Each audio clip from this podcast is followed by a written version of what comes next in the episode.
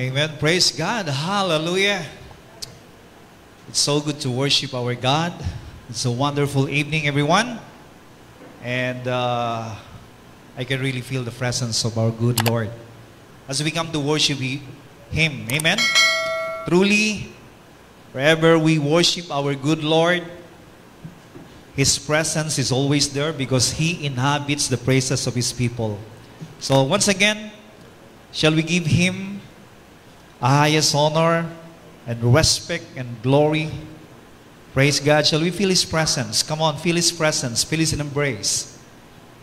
Thank you, Lord.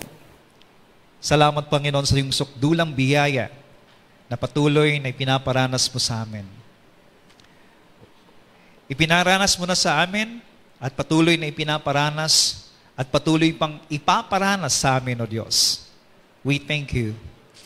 And uh, also we thank you for the presence of the Holy Spirit as I deliver your word tonight, Lord, how to activate our faith that we have. You gave us, Lord, as we come to hear your word again and again. Thank you, Holy Spirit. To you all the honor and glory in Jesus' name. Amen and amen. Praise God. Come on, let's give God a hand of praise. Praise the name of Jesus. Praise the name of the Lord.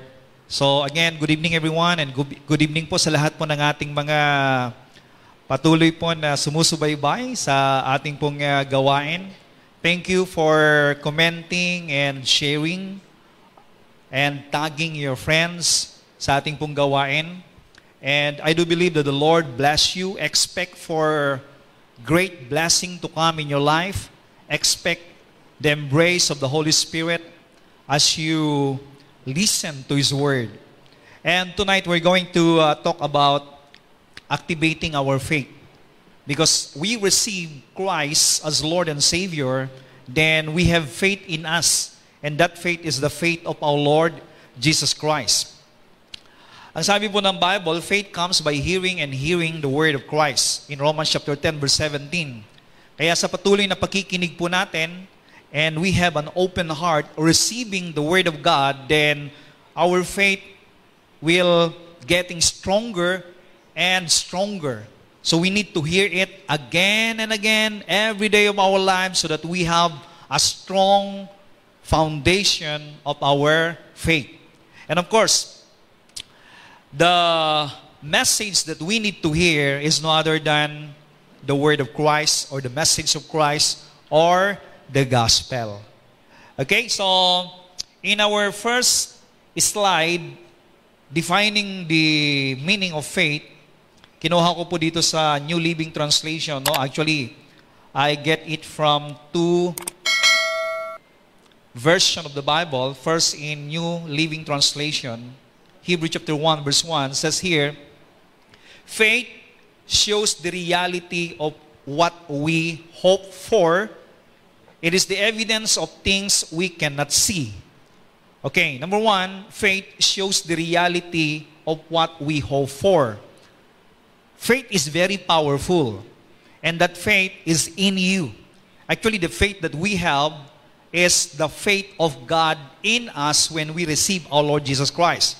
Lahat ng Kristiyano, lahat ng mananampalataya kay Kristo, tumanggap kay Kristo bilang Panginoon at tagapagligtas, naniwala doon sa kamatayan ng Panginoong Kristo sa krus ng Kalbaryo na binayaran ng lahat ng ating mga kasalanan at ginawang Panginoon at tagapagligtas ng kanilang buhay, ay merong pananampalataya na ibinigay ng Diyos sa kanilang puso. So we have a package deal of faith. The only thing we need to do is to activate that faith in us. Praise God. And this is what we are going to uh, talk tonight in relation dun sa ating pong uh, napag-usapan sa mga nakaraang mga Fridays, no? Again, faith shows the reality. Without faith, you cannot see the reality of what you are hoping for. Meron ba kayong inaasahan sa inaharap? Meron ba kayong inaasahan next month? Meron ba kayong inaasahan next year? Meron ba kayong inaasahan the coming years, no? So what can you see in your future? So the only eyes that uh, can see the future that you are hoping for is faith. Kaya napakahalaga po ang pananampalataya, if you have faith, nakikita mo na kung anong kinabukasan mo. Especially on the promises of God. Okay? Kaya faith is powerful. You can write it down on the comment box. Faith is powerful. Hallelujah. And you have that faith in you.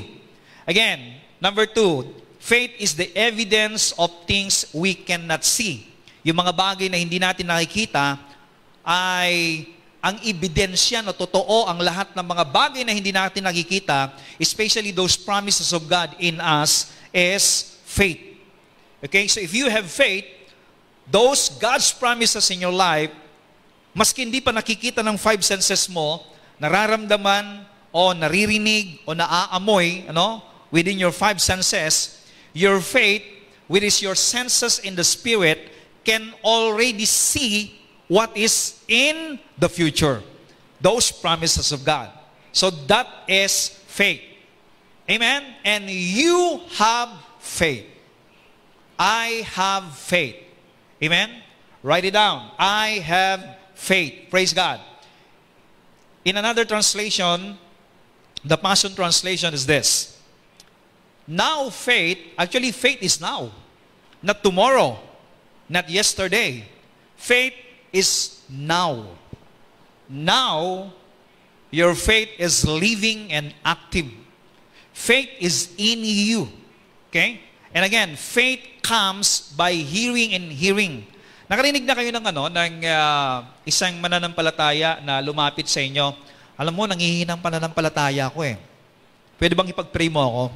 Alam niyo, kahit na anong prayer ang gagawin natin sa nangihina ang pananampalataya, hindi lalakas ang pananampalataya niya without hearing the word of Christ, without hearing the word of God. Kaya napakahalaga po yung hearing and hearing.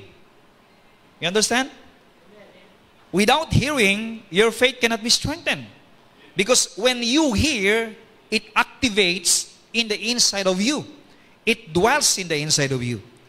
When you hear God's promises, when you hear God's word, when you hear what God has says, and you open up your heart, it comes into your heart, and that word is living, alive, and it creates faith in the inside of you. Okay? Kaya napakahalaga po na ang pananampalata ng pakikinig ng salita ng Diyos ay patuloy na pinapakinggan. Huwag po tayong manghinawa. Sometimes our ears or even our body don't want to hear God's word. Pero kinakailangan pilitin natin, kaya kinakailangan, instead of hearing negative news, instead of hearing negative, uh, you know, gossips or whatever, things that uh, destroys your faith, na panghihinaan ka ng loob. Kasi ang daming mga salita ngayon naririnig natin na manghihina ang kalooban mo. So instead of hearing those negative words or the word of your kapitbahay or the word of those uh, uh, on the television that is not uh, beneficial to your uh, faith or to your to this uh, sa paglago ng iyong pananampalataya sa Diyos, then you have to shut your ears from those news and open your ears from the Word of God. Amen? Kaya nga minsan, even, even reading the Bible, kinakailangan naririnig ng tenga mo pag nagsaganon, lalong-lalo na kapag nakapagbasa kayo ng Bible, ng Word of God na talagang uh, rema sa inyo, parang uh, para sa iyo yung message na yon, shout it out. Declare it. This is for me. And let your ears hear it and then eh, let the Holy Spirit you know, uh, sink it into your heart upang nang sa ganon, it creates faith. Now, dito sa, tip, sa TPT, no? Faith brings our hope, hopes into reality. Ano ang nagbibigay ng realidad sa buhay natin? It is faith. So, ang objective ng faith is the promise of God. Not faith to your faith, not faith to yourself, not faith to what people can do for you, not faith to your company, no? Hindi pa nananampalataya sa magagawa ng kumpanya sa iyo, hindi pa nananampalataya sa magagawa mo para sa sarili mo, hindi yung pananampalataya sa sarili mong kakayahan, kundi the objective of this faith is the Word of God. Faith to the Word of God. faith to God. Kaya kinakailangan ngayon, your faith must be anchored into God's Word. That is the foundation. Kaya dito pa lang, makikita mo na yung pananampalatayang ito na siyang spiritual senses natin, the only senses for spiritual uh, things is faith. Pag sinabing senses, yun yung pandama, panting, pan, you know, pandinig, and then even seeing, okay, is faith. Also becomes the foundation needed to acquire the things we long for. So, that is the foundation. It is all the evidence required to prove what is still unseen. Kaya kapag ang isang tao ay may pananampalataya at nakikita niya yung mga pangako ng Diyos, masaya buhay niya. He knows that tomorrow is better than today. Praise God, I like that. Amen? Ulitin natin. Ang taong may pananampalataya ay alam niya na mas maganda ang bukas kaysa sa ngayon. Mas maganda sa isang araw kaysa sa ngayon na kapag nakareceive siya ng mga biyaya, pagpapala, nakareceive siya ng mga katuparan ng pangako ng Diyos sa kanyang buhay sa ngayon, he knows that greater things is coming. Greater, greater things is yet to come in his life. At kapag ang taong ito ay nakikita niya that greater things is coming, glory to God, he is excited every day to wake up and expect the miracle and the favor of God to come into his life. Amen? At ang tao po na buhay ang pananampalataya at kita niya ang kinabukasan. He can see what is happening to him in the future because God promised uh, of God's promise in his life. He is full of thanksgiving. Ang taong buhay ang pananampalataya puno ng pasasalamat sa Diyos, I tell you. Why? Hindi pa man niya nakikita sa kanyang physical na mata, hindi pa niya man niya hahawakan, hindi pa man niya nara, hindi pa man dumarating yung inaasahan niya na pangako ng Diyos sa kanyang buhay, pero nakikita na niya, ipinagpapasalamat na niya yung bagay na nakikita niya sa pamamagitan ng pananampalataya. Wow. That's why you have to give thanks to God now. You have to give thanks on the promises of God. Kaya kinakailan punuin natin yung puso natin ng pangako ng Diyos. Amen? Oh, glory. Every time there is a promise of God that you can read in the Bible, you have to write it down. Write it down. You know what? I remember when uh, way back around, uh, I think, 12 years ago, parang ang layo, ang, ang tagal na, no? 12 years ago, isinusulat ko po every year yung gusto kong maging income. Lahat ng gusto ko, no? Isinusulat ko siya. At lahat ng gusto kong magkaroon ako, sinusulat ko. And then, doon po sa notebook ko na yon, I prayed and declare, Lord, thank you. Nang inilagay mo sa puso ko ito, ibig sabihin, ito po ay ibinigay mo na sa akin. Hindi ko pa nakikita, pero pinagpapasalamat ko na sapagat nakikita ko sa pamagitan ng pananampalataya, darating siya sa buhay ko. Amen? So lahat ng bagay na tinatamasa ko ngayon, lahat ng bagay na meron ako ngayon, lahat ng bagay na meron tayo ngayon, Amen? Ay nakita ko na sa pamamagitan ng pananampalataya. Amen? Amen? Wow, glory to God. So, ano ang nakikita ninyo sa inyong kinabukasan? In your finances, in your in your in your being, okay? In your family, in your relationship, in your business, in your status in serving the Lord. Ano nakikita mo sa sarili mo, kapatid?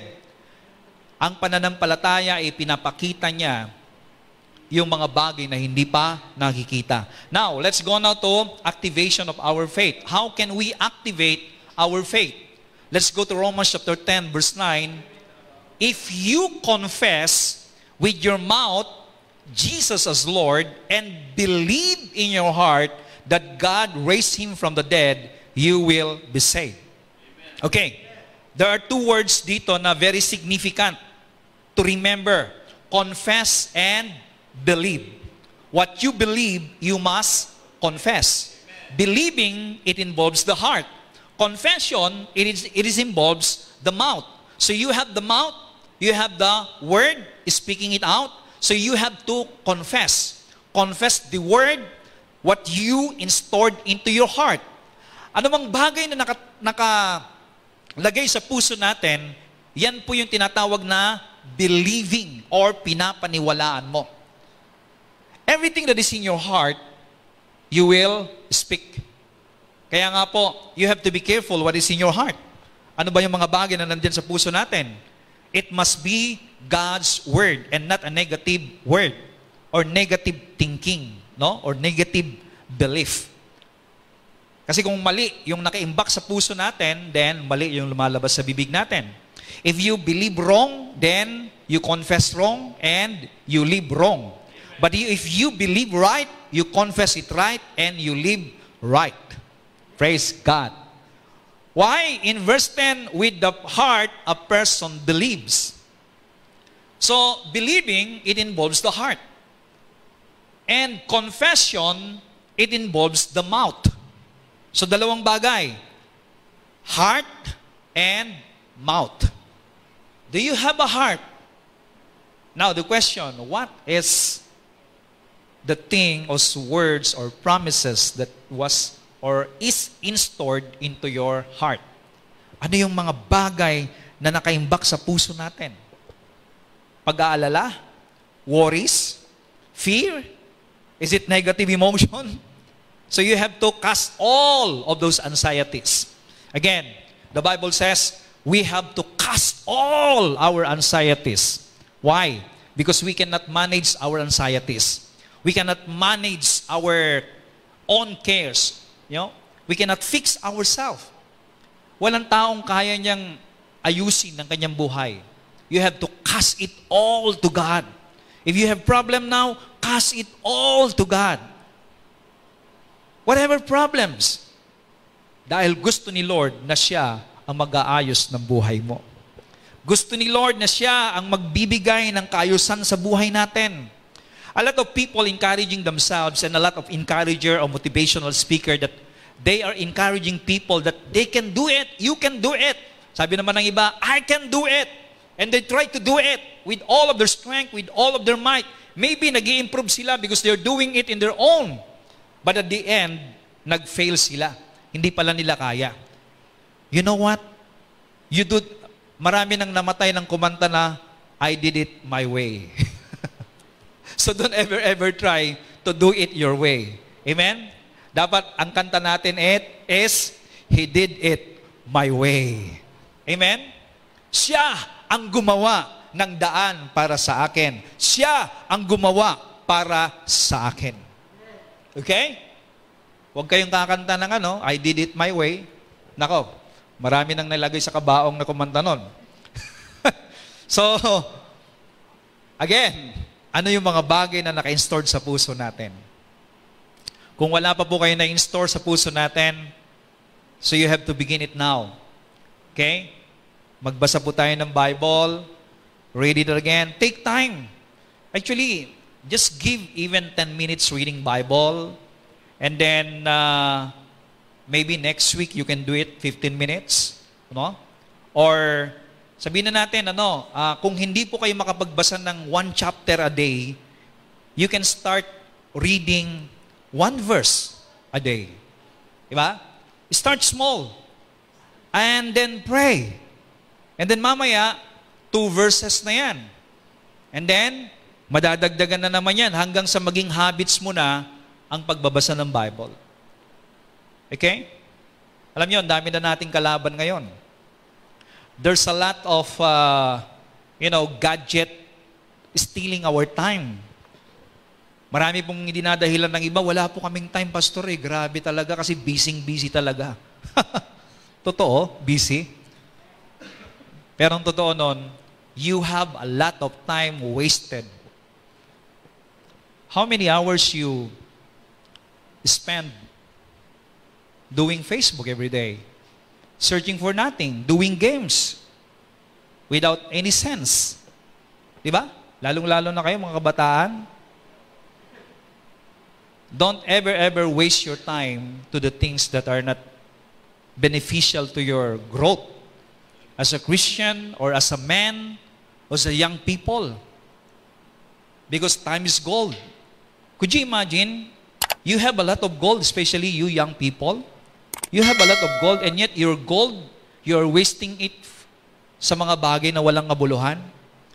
You have to use your gold spending to the things that, you're, that are beneficial sa iyo. Para nang sa ganun maani mo. Amen? So, those word of God must be installed into our heart. Napakahalaga ang salita ng Diyos. Sapagat kung anong nakasa, nakalagay sa puso mo, yan ang lalabas sa bibig mo. Praise God. Now, believing the Word of God plus confessing equals activated faith. Okay, praise God. Write it down. So how to activate our faith? You believe the Word of God and you confess, then that is activated faith. So ano po ang ipapahayag natin? Hindi lamang yung gusto natin, kundi yung sinasabi ng salita ng Diyos. Di ba? And we are not confessing to happen, we confess because we believe it was happened. Pinangyari na ng Diyos. Like for example, ano ba mga dapat nating i-confess? Uh, the Bible says, By strife of Jesus, by His wounds, I am healed. So you have to quote the verses. 1 Corinthians chapter 2, verse 24, sabi ganun, of 1 Corinthians, 1 Peter. Now, by His wounds, by stripes, I am healed.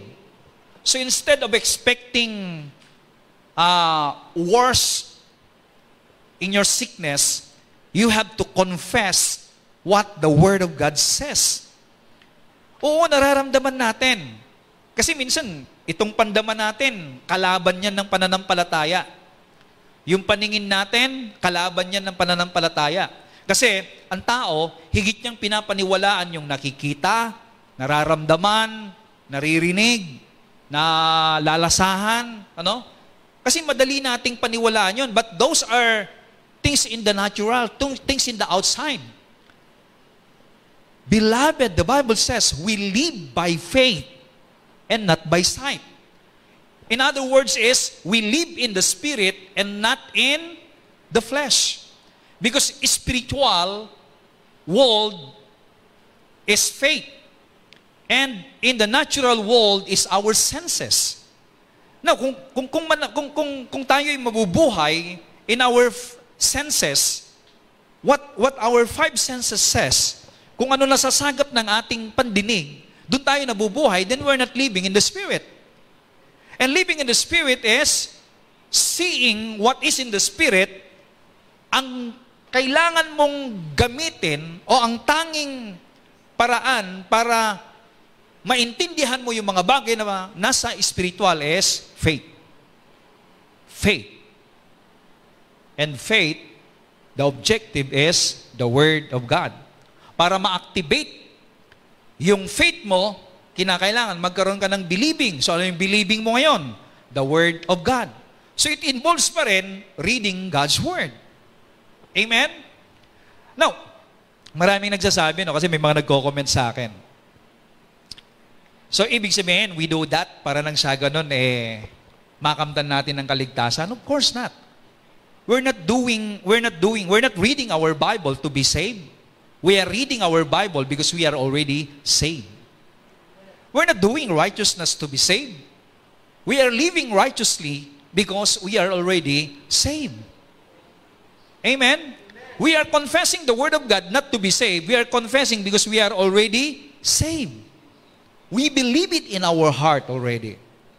At ang angkor ng lahat ng ito ay the Word of God. Tinan nyo ha. Again, Mark chapter 11 verse 23. I say unto you, whoever says, the word says means confess. It involves your mouth. Tama? So, kesa gamitin mo yung bibig mo sa mga, you know, gossiping or speaking something negative or speaking death, you have to say what the Word of God says. So, whoever says to this mountain, whoever says to this problem, whoever says to this sickness, whoever says to this you know, whatever problems in this world, the mountains that you are facing to. Tingnan niyo, mountain ang ginamit nito. Pag sinabing mountain, ang tingin mo ganun. No? Pero kapag meron ka pananampalataya, ang tingin mo sa bundok, ganito. Amen? You are bigger than the mountains. Praise God. So, pag sinabi mo raw sa mountain, be taken up and cast into the sea, and does not doubt in his heart, but believes, okay, believes in his heart, that what he says is going to happen, it will be granted him. Amen? Okay. Dalawa ulit dito, believing and confessing. So papaano sumunod yung bundok para tumalon sa dagat? You have to speak. Speak to your problem. Hindi pinapakiusapan ha, Oy, problema, pwede ba?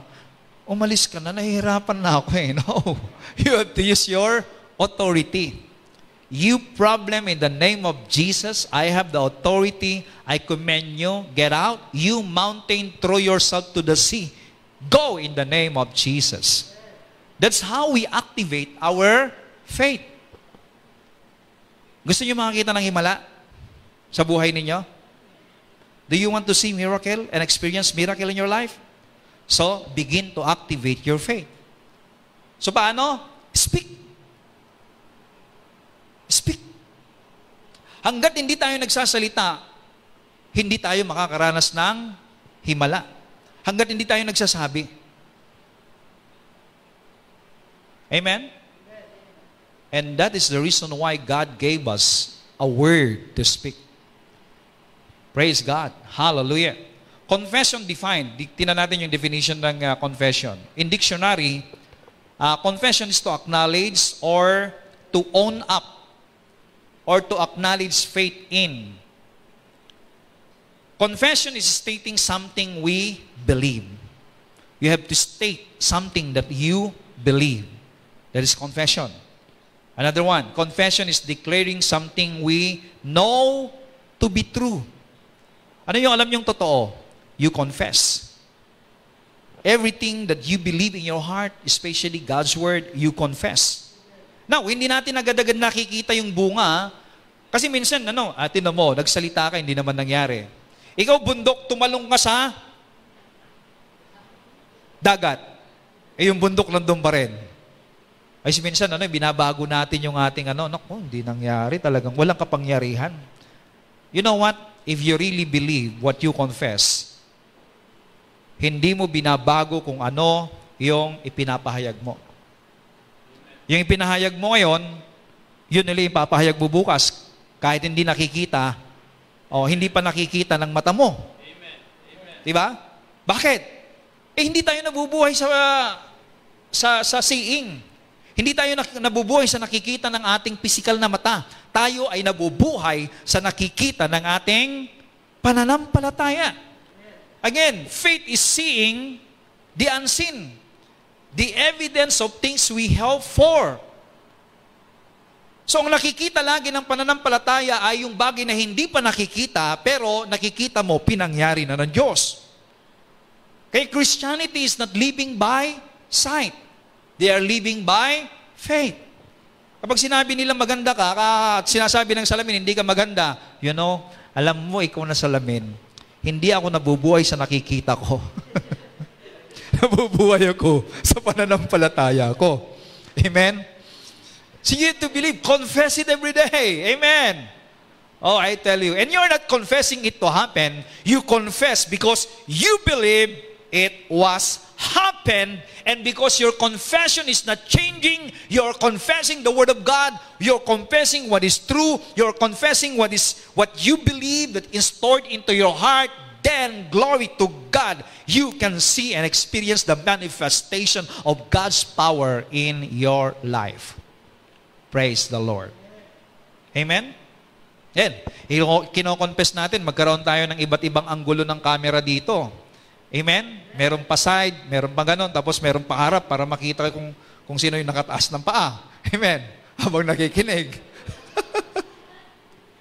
oh, so, so, ibig sabihin, I am confessing and believing, okay, Hindi ko pa nakikita in my physical eyes, but I'm believing in my heart because in my faith, nakikita ko na yung bagay na pinapahayag ko sapagkat I believe it is true in my heart because God wants excellent in my life and in this ministry.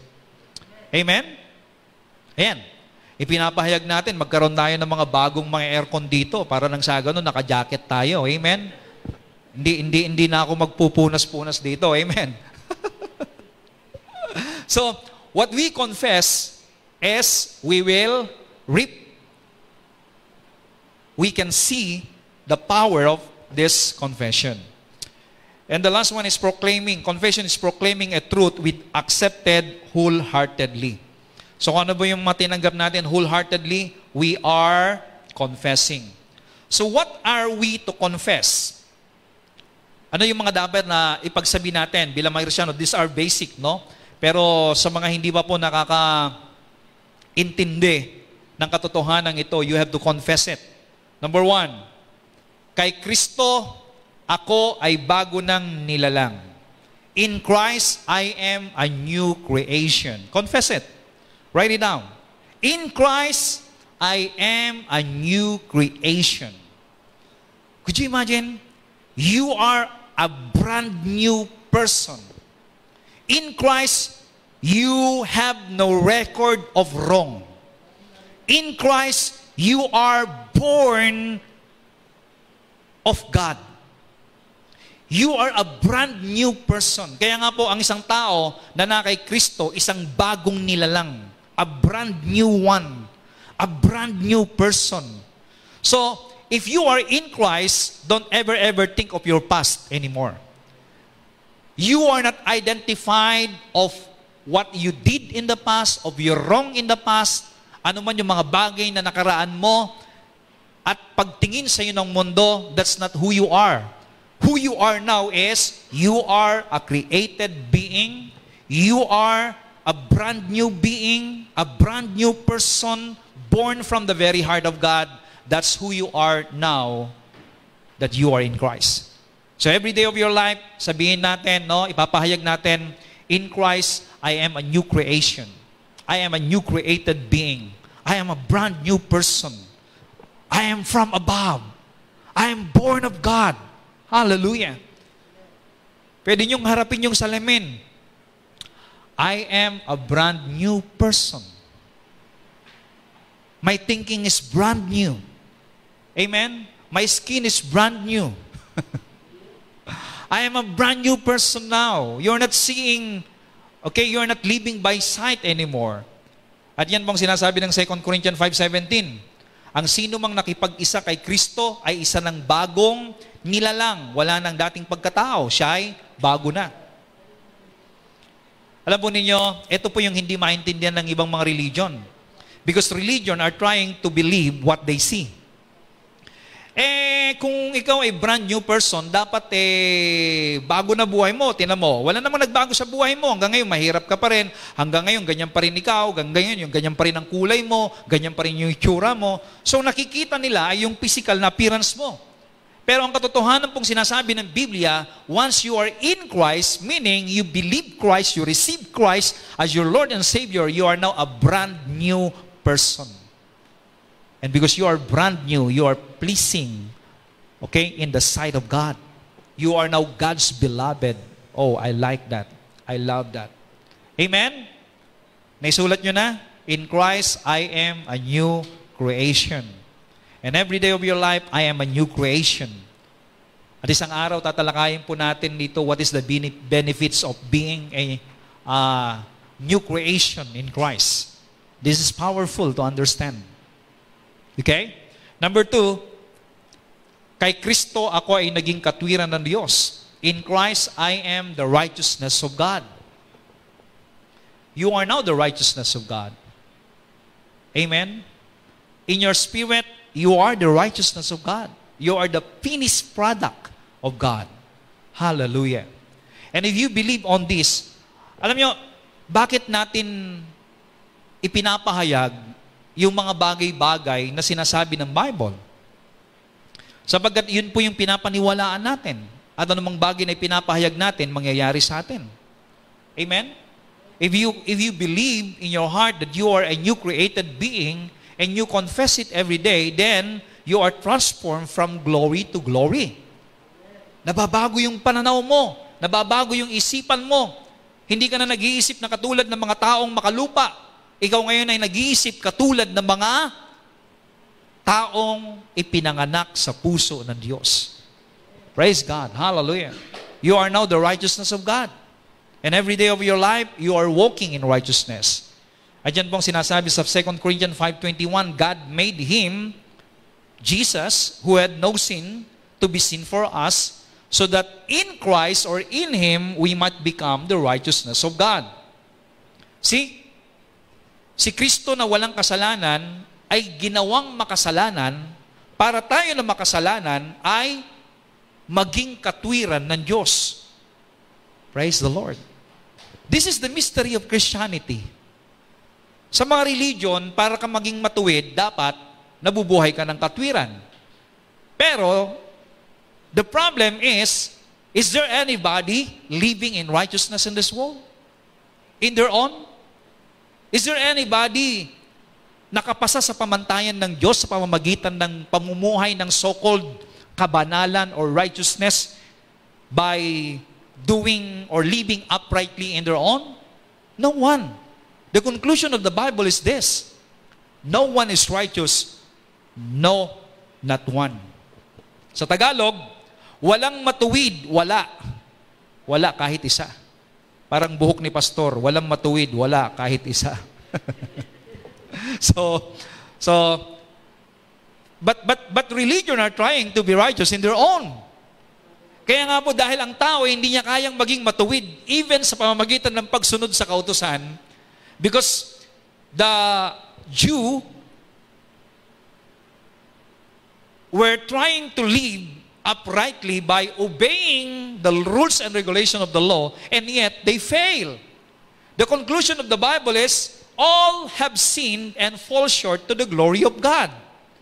Pag sinabing fall short to the glory of God, tayo po ay bumagsak sa pamantayan ng Diyos.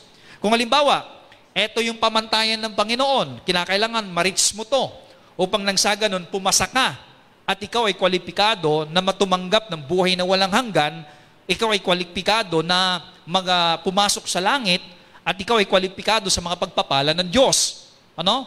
Like for example, this is the standard of God. Then people are here. They're trying to reach the standard of God. Hanggang dito lang naabot nila. And yet, ito yung standard ni Lord. Amen? So ano pong conclusion ng Bible na inilagay ng Lord yung pamantayan? All are short. They fall short. They tried to be tall and yet they are short. Di ba? Ginawa nila ang lahat ng kanilang kakayanan. Religion all over the world are trying to be good. Actually, all religions are teaching something good. But the problem is, akala lang nila sila ay uh, nakagagawa na ng tama. Pero you know what? All are failed and fall short. Tinan niyo mga religion na kapag namatay yung kanilang leader, pag namatay yung kanilang mga elder, kapag namatay yung mga tinitingala nilang mga matataas sa kanila, anong ginagawa nila? Still they're praying to God na sana tanggapin ang kanyang kaluluwa. Ibig sabihin, they're not sure. Hindi sila sigurado kung ligtas ba sila o hindi. But praise God sa ating mga Kristiyano, ngayon pa lang, we are very much sure that we have eternal life and we have now the righteousness of God. So, ibig sabihin, eternal life is already in us hindi pagdating natin sa langit, hindi pag namatay tayo, saka tayo magkaroon ng buhay na walang hanggan. Ngayon pa lang, meron na tayong buhay na walang hanggan. Ngayon pa lang, matuwid na tayo. Hindi dahil sa tayo po'y gumawa ng katwiran, kundi si Kristo ay naging katwiran natin. At dahil pinapaniwalaan natin ang sinasabi ng Biblia na tayo ay naging katwiran ng Diyos sa pamamagitan ni Kristo, and we believe, we confess, then it will be manifest into our life. And as the days goes by, our life is being transformed from glory to glory. And we are transformed every day. Kaya nakikita ng mga kabitbahay ninyo, aba, nabago na to ah. Aba, ang laki ng pinagbago nito ah. Kasi nga, you believe what the Word of God says. That's who you are nung ikaw ay nakipag-isa kay Kristo. So nagkakaroon po ng pagbabago ang buhay ng isang tao. That is the power of uh, of activating our faith. You want to activate your faith and and receive, experience the miracle of God. Confess it to yourself. Amen? Praise God. Confess it. Sabi nga ng isang preacher eh, eh paano kung madyungero yan? Righteousness pa rin ba ni Lord yon? Di sabihin mo, o kaya naninigarilyo, no? Tataba ako or whatever. Eh di sabihin mo, I am the righteousness of God. Nagmamadyong kang gano'n. Ano, madyong. I am the righteousness of God. Di ba? You believe. And you confess. Isang araw, I am the right... Uy, hindi pala ginagawa ito ng ano, katuwir ng Diyos. Amen? So, it is your belief that transform you. Because that's what the Bible says. Amen? Praise God. Believe what you, uh, confess what you believe. Number three, in Christ, I have redemption. Naisulat niyo ba yung pangalawa kanina? In Christ, I am the righteousness of God. Naisulat niyo ba dyan sa comment box natin, mga kapatid? Okay, pangatlo, in Christ, I have redemption. Pag sinabing redeemed, meaning nanggaling ka sa isang pangangalaga o pagkaalipin. If you are redeemed. Parang ano, parang, uh, limbawa, kidnapper, ano? Para matubos ka, iraransom ka nito, iraransom ka. So, ang tawag doon ay, biblical uh, uh, word is redemption. Or in secular word, ransom. Kaya nga ang tawag doon ay kidnap for ransom. Ibig sabihin, yung kinidnap para mabalik sa'yo, kinakailangan tubusin mo. Ayan, bayaran mo. Magbigay ka ng tamang halaga para makuha mo yung nakidnap. So same thing with us. Tayo po'y napawalay sa Diyos at kinuha ng kadiliman. We are all slave of sin before.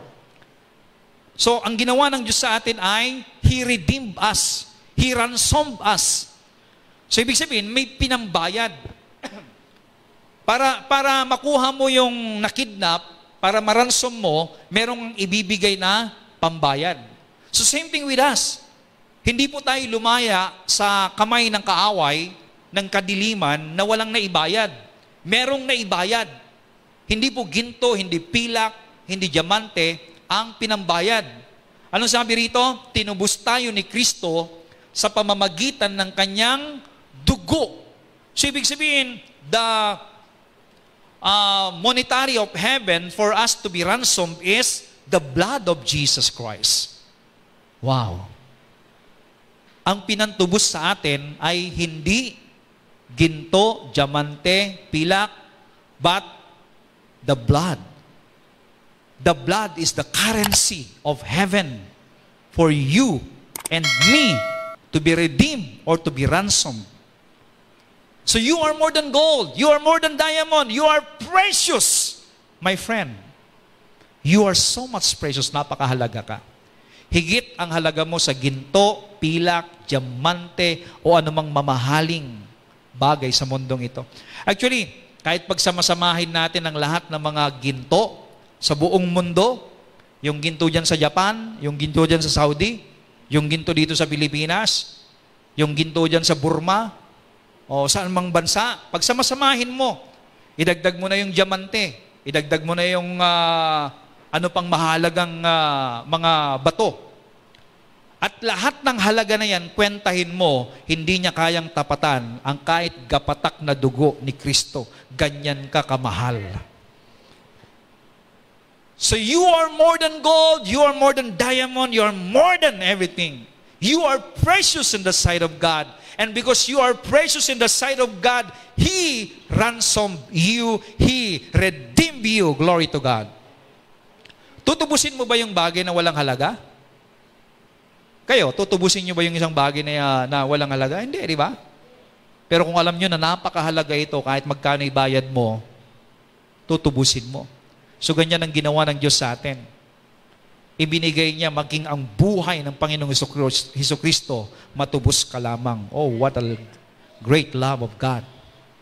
What a great love of the Father. Ganyan kakahalaga, kapatid. At sabi rito, at sa gayon, pinatawad na ang ating mga kasalanan. Gayon kadakila ang pag-ibig na ipinadama niya sa atin. Actually, this ransom or this redemption that God uh, did for us is the great demonstration of God's love for us.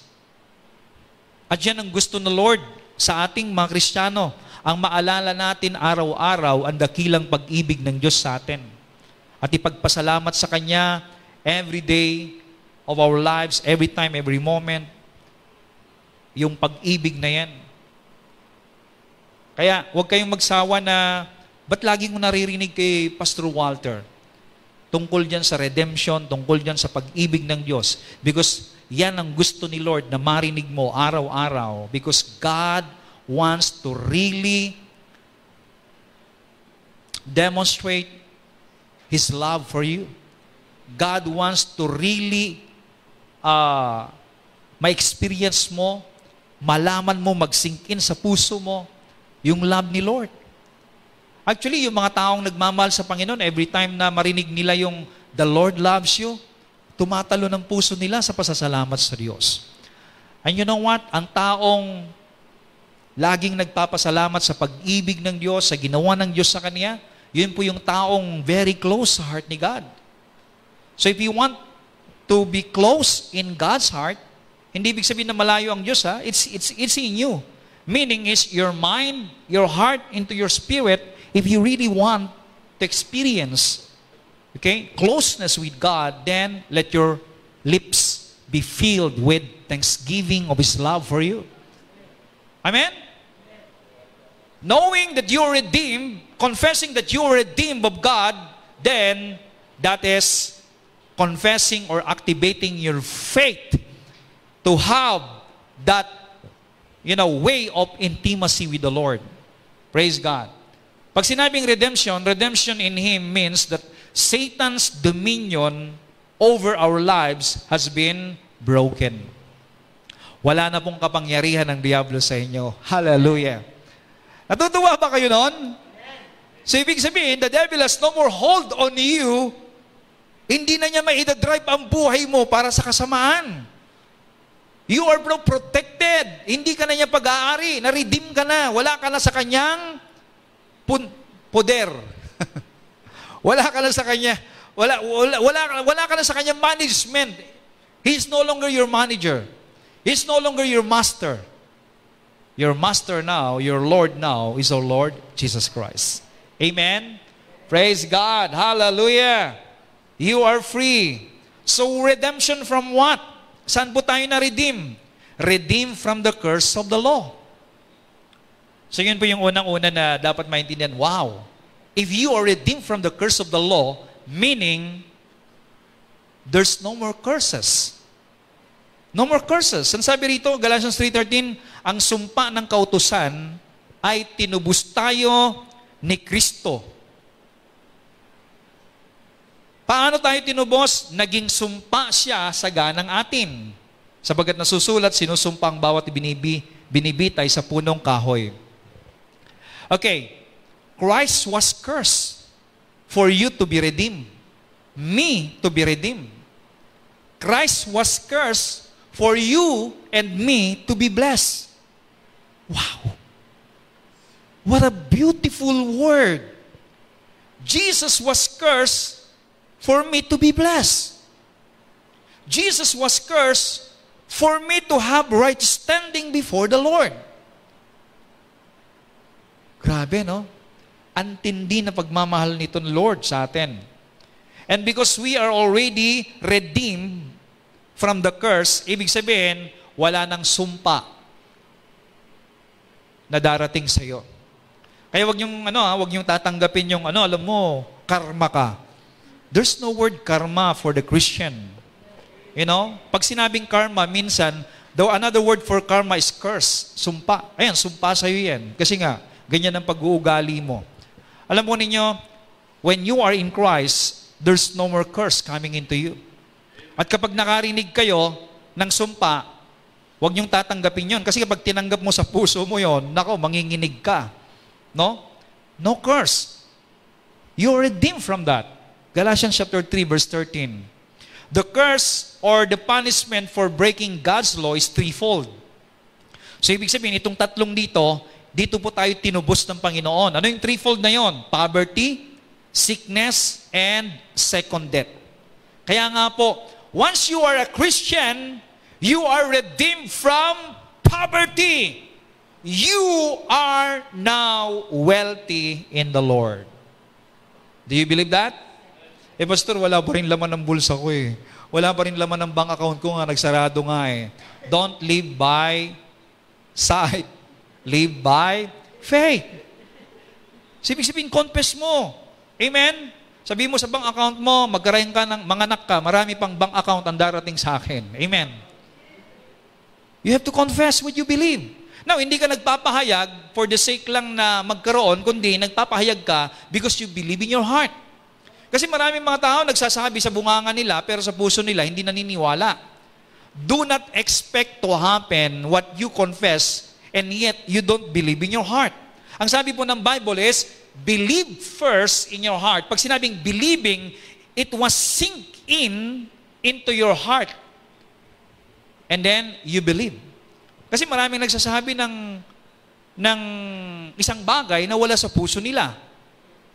Naranasan nyo na yan, yung merong nag-I love you sa'yo pero wala sa puso. Hindi mo ramdam. Ha? o di ba? Pero kapag mula sa puso yan, ramdam nila yan. Nagte-take effect sa kanila yan. Nagbo-blooming yung sinasabihan mo. Di ba? Gumagandang buhay niya, gumagandang kanyang ngiti niya. Amen. Hindi nakakatulog. Hindi nakakatulog yan.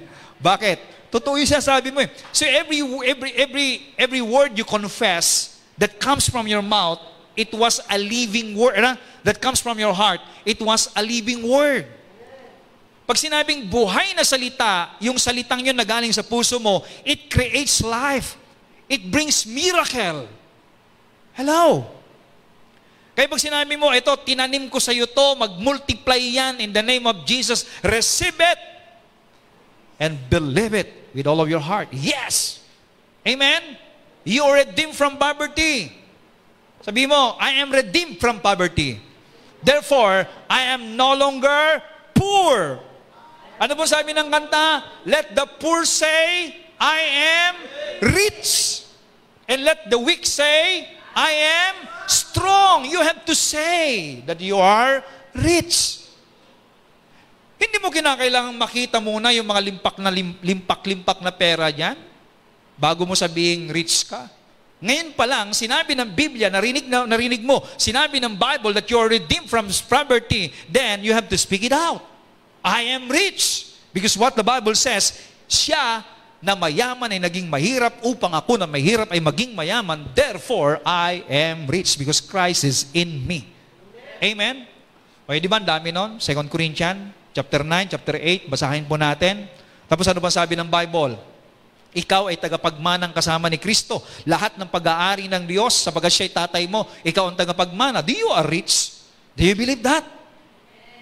So, po pwede, Pastor, wala nga akong titulo ng lupa eh. Wala nga akong hawak eh.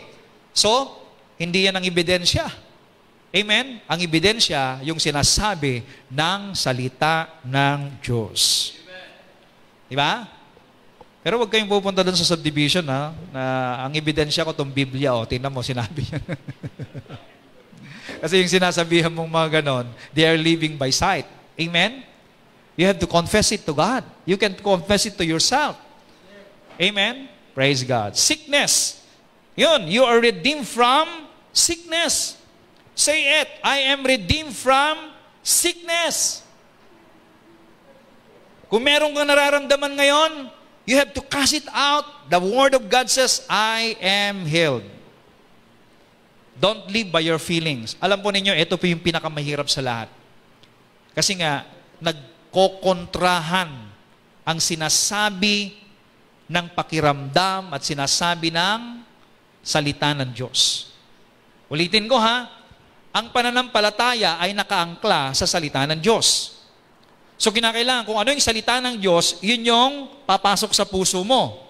At kung ano yung nasa pasok, sa kapasok sa puso mo, na sinasampalatayanan mo ngayon, yun yung ipapahayag mo. Pag ipinahayag mo, yung galing sa salita ng Diyos na nasa puso mo, pag binigkas mo, naging buhay. So ibig sabihin, naging living word. It creates.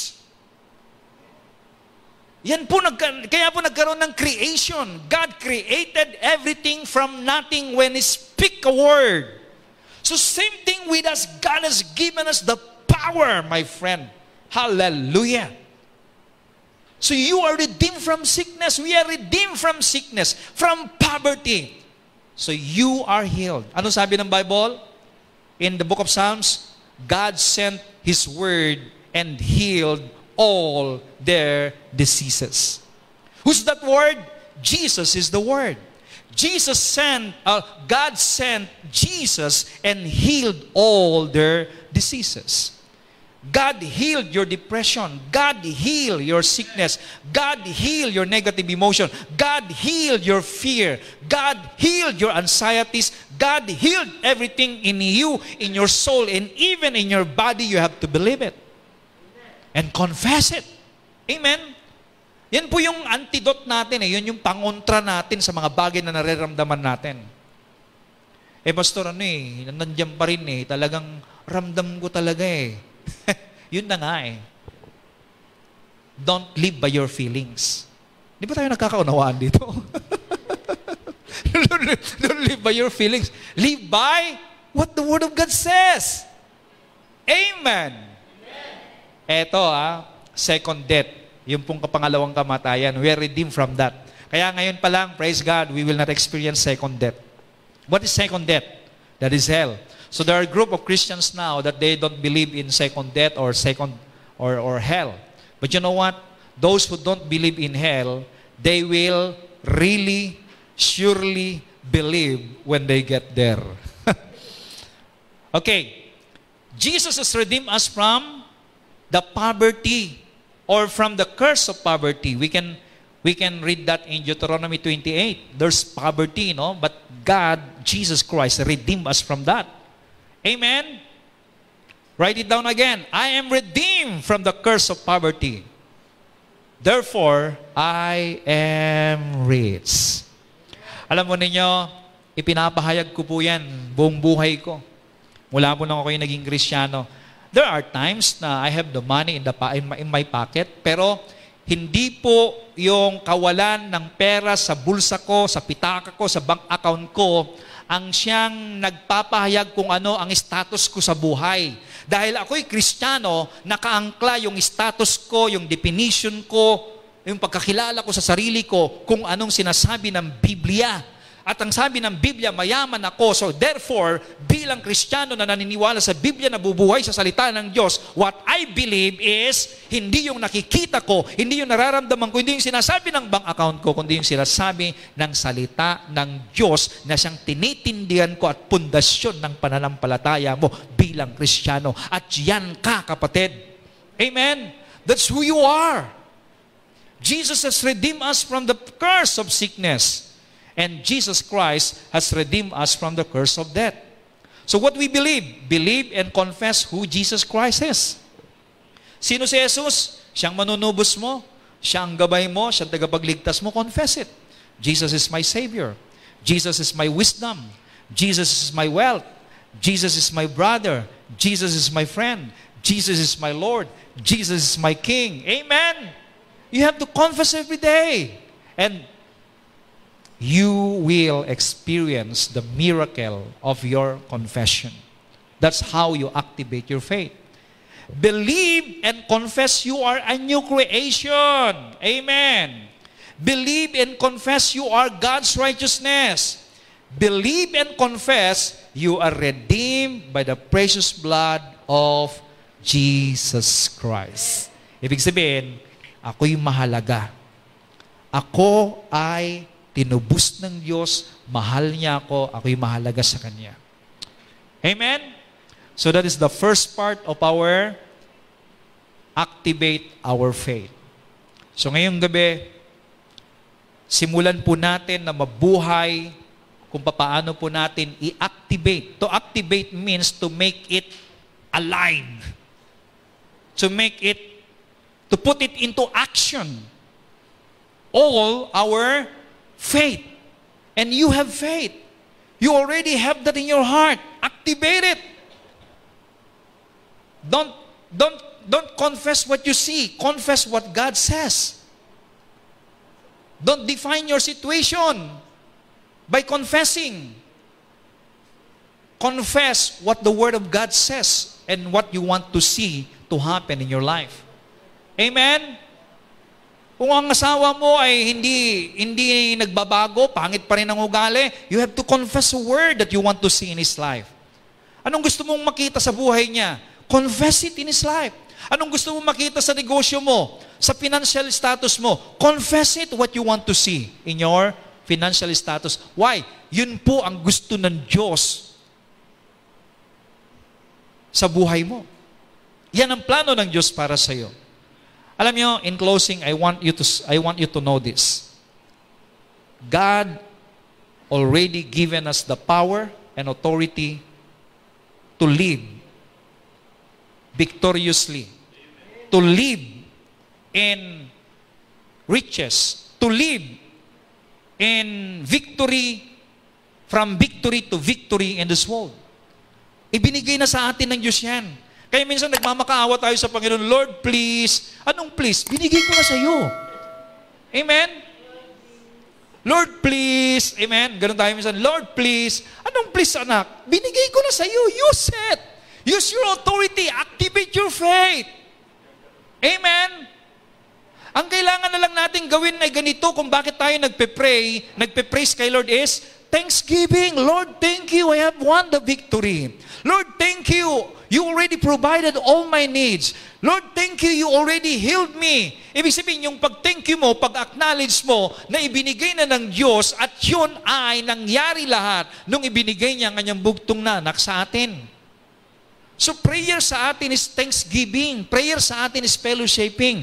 Prayer sa atin is all about enjoying God's love, enjoying God's peace. That is prayer sa atin. Pero pagdating sa mga pangangailangan and everything, even this pandemic, even this uh, the works of the devil, or every, everything na uh, anumang bagay na negatibong nangyayari sa buhay natin, God gave us the power. You have to activate your faith. Confess it, what you believe. Because it was already written in the Word of God those words that was written in the Word of God, if you want to experience in your life, confess it. Kaya lang hindi mo ka talaga may papayag yung bagay na hindi mo pinapaniwalaan. Kaya kinakailangan yung bawat salita ng Diyos, lumagay muna sa puso mo. Amen? Kaya nga, yung binabasa ninyo sa Word of God, lumagay sa puso mo. Pinaniwalaan ng puso mo. Hindi kakapit sa puso mo yan hanggat hindi mo pinapaniwalaan yan. Diba? Ngayon, kung kumapit sa puso, pinapaniwalaan mo yon, ang automatic outcome nito ay you confess what you believe. Amen? And because you confess, you activate it. At kapag nangyari ito, nakita mo na nangyari ito, papalakpak si Lord, natuto na ang anak ko. Amen?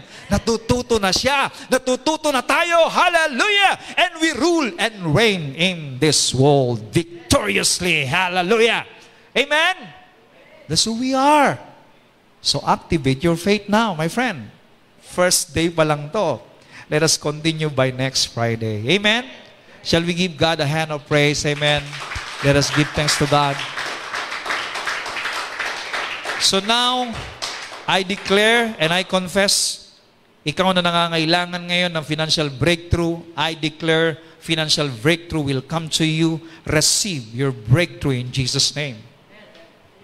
Ikaw na nangangailangan ng kagalingan, ano man sakit mo ngayon? Sakit sa sa you know, sa chan or sa any any any cancer cells in your body, I command that cancer cells na matunaw, mawasak, masira sa pangalan ni Jesus. And I command those good cells to multiply and uh, defeat every bad cells in your body in the name of Jesus. I command that migraine to go away in the mighty name of Jesus and freedom in Jesus' mighty name. Healing to you in the name of Jesus. Receive your healing. Even the depression, that worries, that fear in your heart, I command to go away. I command blessing. The peace of God will come to you in the name of Jesus Christ. Receive it now. Okay, sa lahat po ng mga taong nakakatanggap nito ng kapayapaan, ng kagalingan, ng breakthrough sa finances, just give thanks to God now. Lord, thank you. Amen. At yung, wag niyong babaguhin yung confession niyo. Kasi minsan, pinaglalaban natin yung confession natin. Nag-confess ka ng tama ngayon, mamaya mali na naman. Ma- tama yung kino-confess mo, mamaya mali na naman. No! We need to be consistent in our confession. Confess it again and again. Confess it now, confess it tomorrow. Kahit lumalala yung pakiramdam mo, lumalala yung sitwasyon, don't ever, ever change your confession. Still, you have to stand on the Word of God. At ang sabi ng Biblia, mawawala ang langit at ang lupa, pero ang salita ko ay hindi mapapawalang kabuluhan. Ang ibig sabihin niyan, God will make it sure that His Word will come to pass. It will happen into your life and you will experience it. Amen? Wow, glory! I am excited na makarinig ng mga patotoo mula sa mga viewers natin kung paano sila nakaranas ng miracle ni Lord at maging kayong lahat ng mga nandito, mga taga-ever increasing grace. I want to hear testimonies how God did miracles in your life. Amen. Miracles in your finances, miracles in your healing, miracles from depression, from from even suicidal uh, spirit. You can you can uh, testify about how you freed from there. Okay? Kung paano kayo nakaalis mula dun sa kahirapan, when you confess it, I want to hear testimony and let God be glorified. Amen. Hallelujah. Praise God. Thank you, Lord. So, Father, I thank you. Thank you so much, Lord. I can really feel the power of this confession we confess what your word says, Lord. And we are excited to see great things happen in this last days sa pamamagitan ng buhay ng mga kabataan, ng mga nanay, ng mga tatay, ng mga OFWs, nasan man sila, Lord. That they can command even uh, the nature, even those virus to get away from them in the name of Jesus. Because we have this power that you have given us, Lord. You have said in your word that when we say to this mountain and believe in our heart, it will surely come to pass or it happen unto us. So God, we believe. And this end time, makikita namin, Panginoon, ang kapangyarihan ng iyong salita na inilagay mo sa aming puso. Thank you, Father! Thank you, Lord. Even those ordinary people, you will going to use them, O God. Maging yung mga may edad na, Lord, you can use them.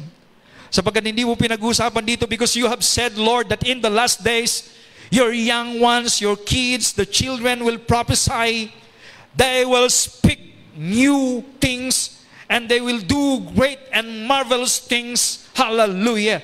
Because we have the Spirit on us. Lord, those words that you put in, your, in our heart ay merong buhay ng salita mo, Panginoon. Buhay ng kapangyarihan ng banal na Espiritu.